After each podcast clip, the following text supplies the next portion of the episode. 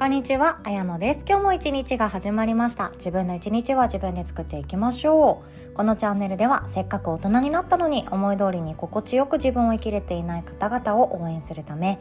ヨガやマインドフルネス講師、手相カウンセラー、繊細さんのためのビジネスサポーターでもある私、綾乃が、ウェルビーにヘルシーに生きるヒントを一日一つお届けしております。いかがお過ごしでしょうか？今日はですね、自分を生ききれないと死にきれないっていう何でしょうライトではないようなヘビーでもなさそうな何やらどういうことやねんっていうような領域の話をこの私の紙紙の言葉でシェアさせていただけたらなと考えております。自分を生ききれないと死にきれない。でこれはあのもうすでに YouTube の動画をご覧になってくださった方はあの時のあの話やなっていうのなんとなく 分かってくださるかもしれないんですけどそうなんですね。先日あの原始感覚を呼び覚まし命の在りかを知るリトリートのガイドさんたちナビゲーターさんたち音楽家さんたち女優さんたちとお話をさせていただくことがございまして私の命が喜んでたとかじゃなくてビビってたビビってました なんかあの目を背けてきたところをなんかビンタされながら見刺されているようななんかそういう不思議な感覚になりましてとても色濃い夜の会合があったんですよね。でその中で、えーと、音楽家の静香さんっていう方が、えーと私の死に対しての質問に答えてくれた時にこんな答えだったんですよ。えっと、死ぬのは怖くないと。死ぬのは怖くなくってどちらかというと死後の世界つまり魂の世界ですよねそっちの方があの穏やかで心地よくて優しいものだと。まあ、ちょっと違うかもしれないですけどでもこの現実ですよね現実を生きているこの肉体を持ってその中に魂を宿していてどう生きるかってやっている時の自分が自分を生ききれなかった場合死ぬ時に多分死ぬ死にきれない？健やかに死にきれないからそっちの方が怖いな。だから今を一生懸命自分の肉体を使って魂を使って生きたいんだよねっていうメッセージを多分伝えたかったと思うんですよね。でその時の言葉っていうのが、えっと、死にきれない方が怖い。っていう。これすごくないですか？私あの初めて聞いた言葉かもしれないと思って自分の心の辞書の中にないワードがまた出てきたみたいなすごい不思議な感覚になりました。私死ぬのが怖いとかまだ死にたくないとかもっと生きたいとかそういう言葉ばっかりを使ってたなと思ったんですけど死にきれないのは嫌だ。二度とごめんだっていう言葉があって私の中でハッとさせられたんですよね。そう私たちはいつか死ぬんですよ。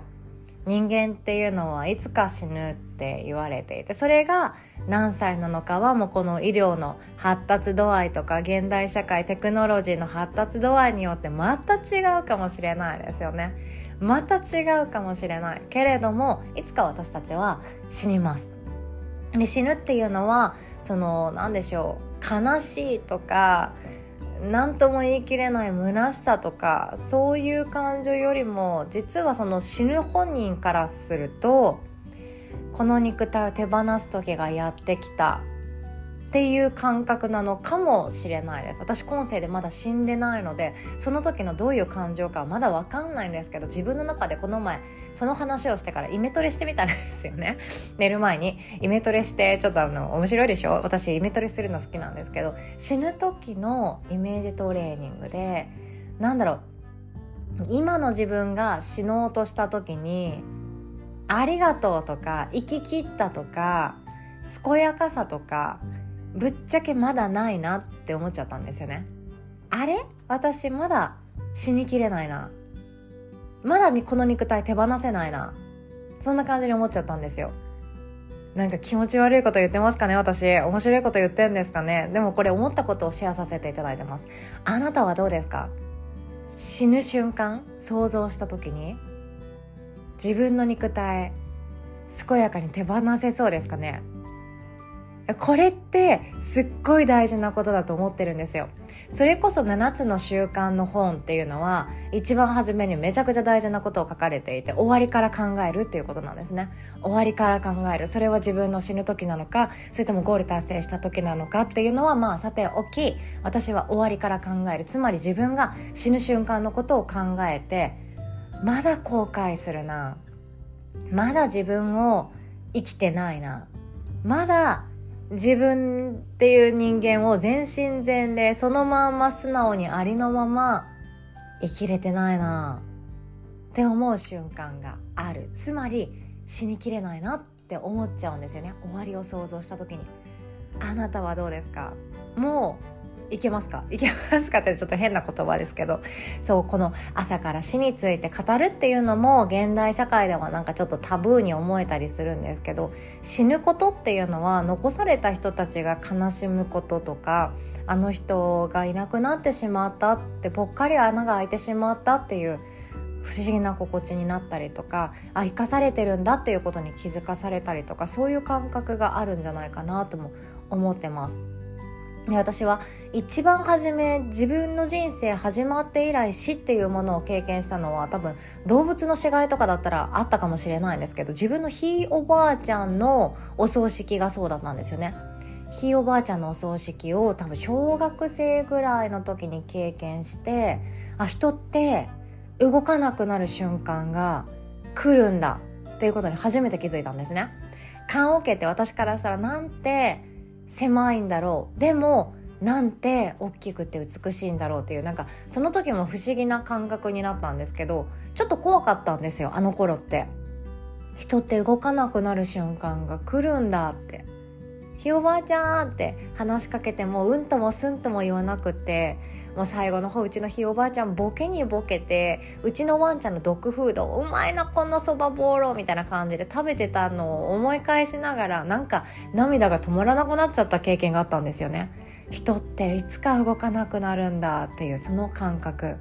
でもそれって何でしょう？残された人たちがどう捉えるかっていうことかもしれないなぁなんても思うわけなんですよ。でもその時のお葬式って何でしょう普通にあの寿命でお亡くなりになられたおばあちゃんだったので何でしょうねみんながあの悲しんで悲しんで号泣してってよりかはあのおばあちゃん本当いい人だったねとか優しかったねとか最後までこんなに自分の歯残してるすっげえなとかそういうなんだろうおばあちゃんのことを囲んであの人こうだったね。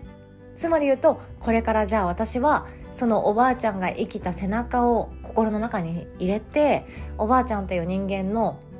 何でしょう関わってきた経験とか思い出とかを心の中にしまって自分をどう生きていくんだっていう準備をしていたのかなっていうのを今振り返って思うわけなんですよね。あの時の大人たちを見て。その時私は子供だったからただただ肉体が動かなくなるのが怖いって思ってました。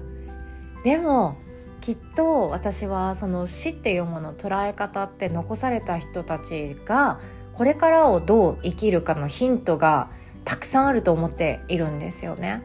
ものじゃないなっていうそのなんだろう一緒に過ごした時間とか交わした言葉とかその人が経験している後ろ姿を見てどう感じ取るかそれが残された人たちが思っていくこと行動していくこと生きていくことそれにつながっていくのかななんても思いました。まあ話は戻りまして自分を生ききれていないと死にきれない。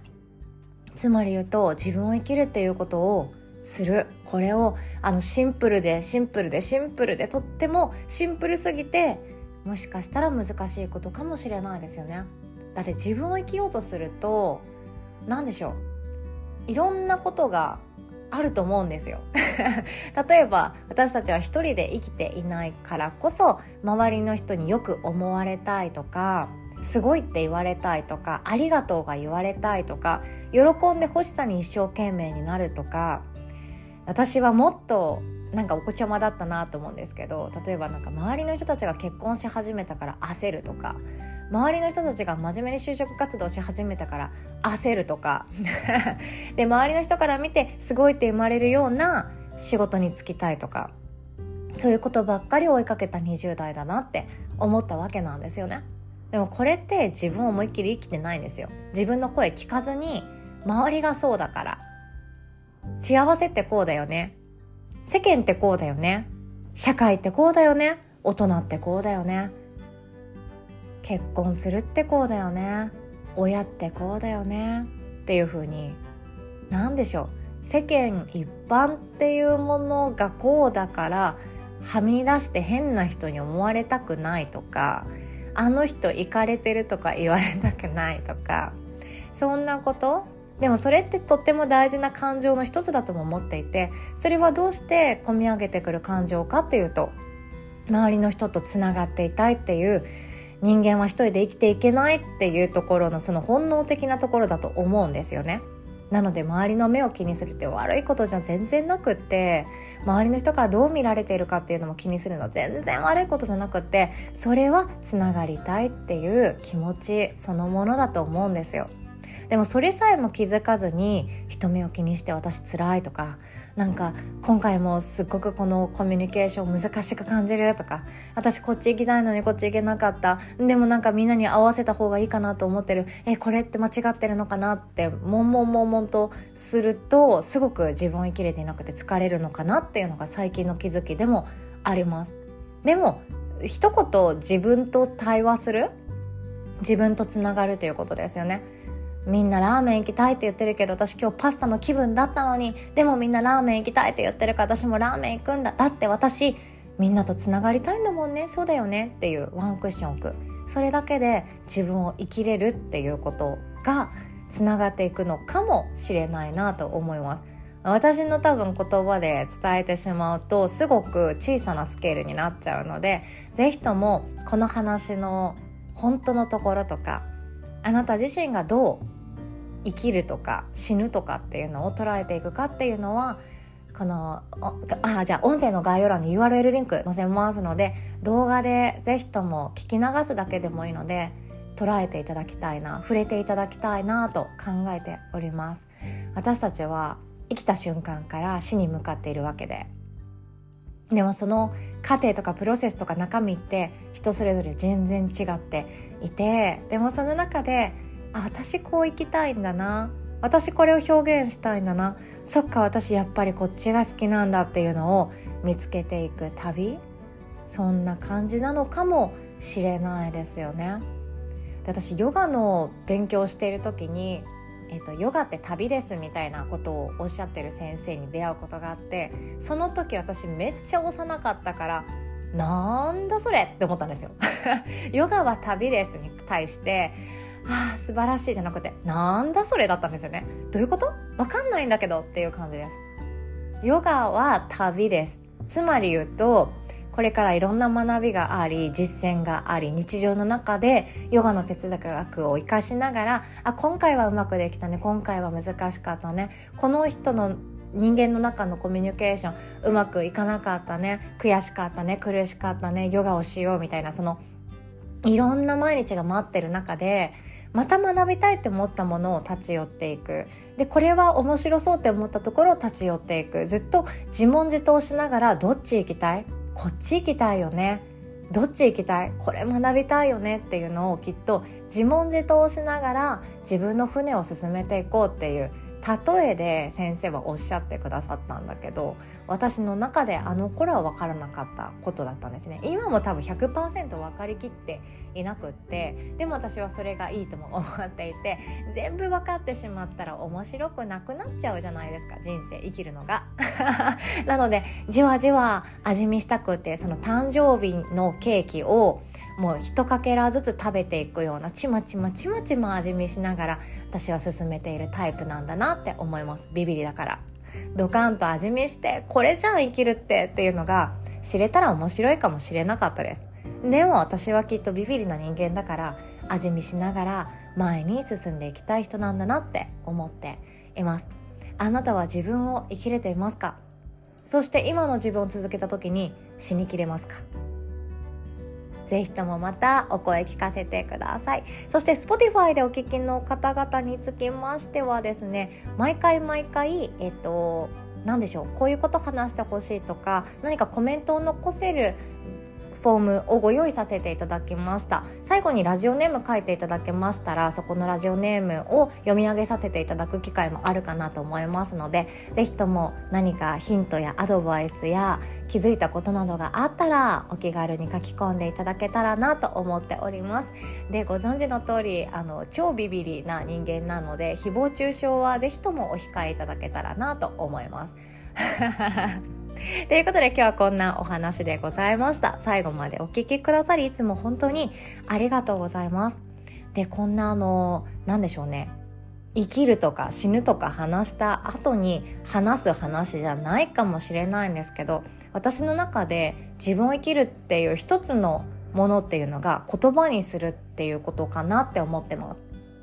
なんとなくだけどこういうのが好きなんだよね。なんとなくだけど私会社辞めたいんだよね。なんとなくだけどなんかこういうとこ住んでみたいんだよね。なんとなくだけど今を続けたくないんだよね。って言ってる間ってすごくあの言語化が進んでいない時って自分のエネルギーを本領発揮できていないと思うんですよね。私って何がしたいんだろう？ぼやけてるな。なんか私誰かのために誰かの喜ぶ顔が見たくてカウンセラーとかコーチとかやろうと思ってるけどなんか腑に落ちないな。ぼやけてるな。本当にやりたいのって私これかな。って言ってる時ってすごく力が入りづらいなって思ってます。ということでですねこのような悩みをお持ちの方におすすめの言語化力をアップしていく特別講座を6月は無料でご用意させていただいております何日か用意しておりますので読み上げさせていただきますねまず6月7日水曜日の夜8時からはあなたの過去そして失敗談だけで講師になれるっていう体験講座でございます。そして6月9日の金曜日の朝10時からは言語化力アップ特別講座。そして同じ内容は6月14日水曜日の夜8時からも開催いたします。でそして6月19日月曜日の夜8時からはあなたの弱みが強みに変身する思考メソッドということでえーと、あもう一個ありましたね。6月21日水曜日。これおまけの回です。承認欲求を最高の味方にする。マインドフルネス×ビジネス講座です。マインドフルネスをやろうっていう講座ではないんですけれども私の中で承認欲求って、えー、と隠していくべきものなんだって思ってたんですよね。私さえ私の心のこの生きたいっていう自分を生きたいっていう認めてほしいとか価値を感じたいっていう欲求さえ押し殺してしまえば今を続けることができると思って押し殺そうとしていた専業主婦時代があったんですけど私はもう反発した人間なんですよね。もう嫌だ。嫌だ。私は変わりたい。変わっていきたいって決断してから大きく変わることはできました。でただこのあの承認欲求って何でしょう？聞こえ的にあまりいいイメージを持ってない方もいらっしゃると思うんですけどもう思いますよ承認欲求こそがあの生きるエネルギーだとかも思うんですよね。これを表現したいとかこの味味見したいとかこれ体感したいとかこの景色自分の目で肉眼で見てみたいとか誰かにありがとうって言われたいっていう承認欲求これってめっちゃ使った方がよくってその自分自身をありのまま受け入れて自分のエネルギーに変えてビジネスにしていきませんかっていうお話でございます。全て無料のワークショップになっておりますので何個でもお申し込んでいただいて OK です。今回は夜講座もご用意させていただいておりますのでえっと夜しっぽりといきましょう。ちょっとよくわからないですね。ということで最後までお聴きくださりいつも本当にありがとうございます。先ほどのワークショップもこの音声の概要欄の URL リンクに載せておりますのでチェックしてください。ではお互い素敵な一日を作っていきましょう。そしてあなたの終わりを想像した時に今日どう生きるか考えていきましょう。おしまい。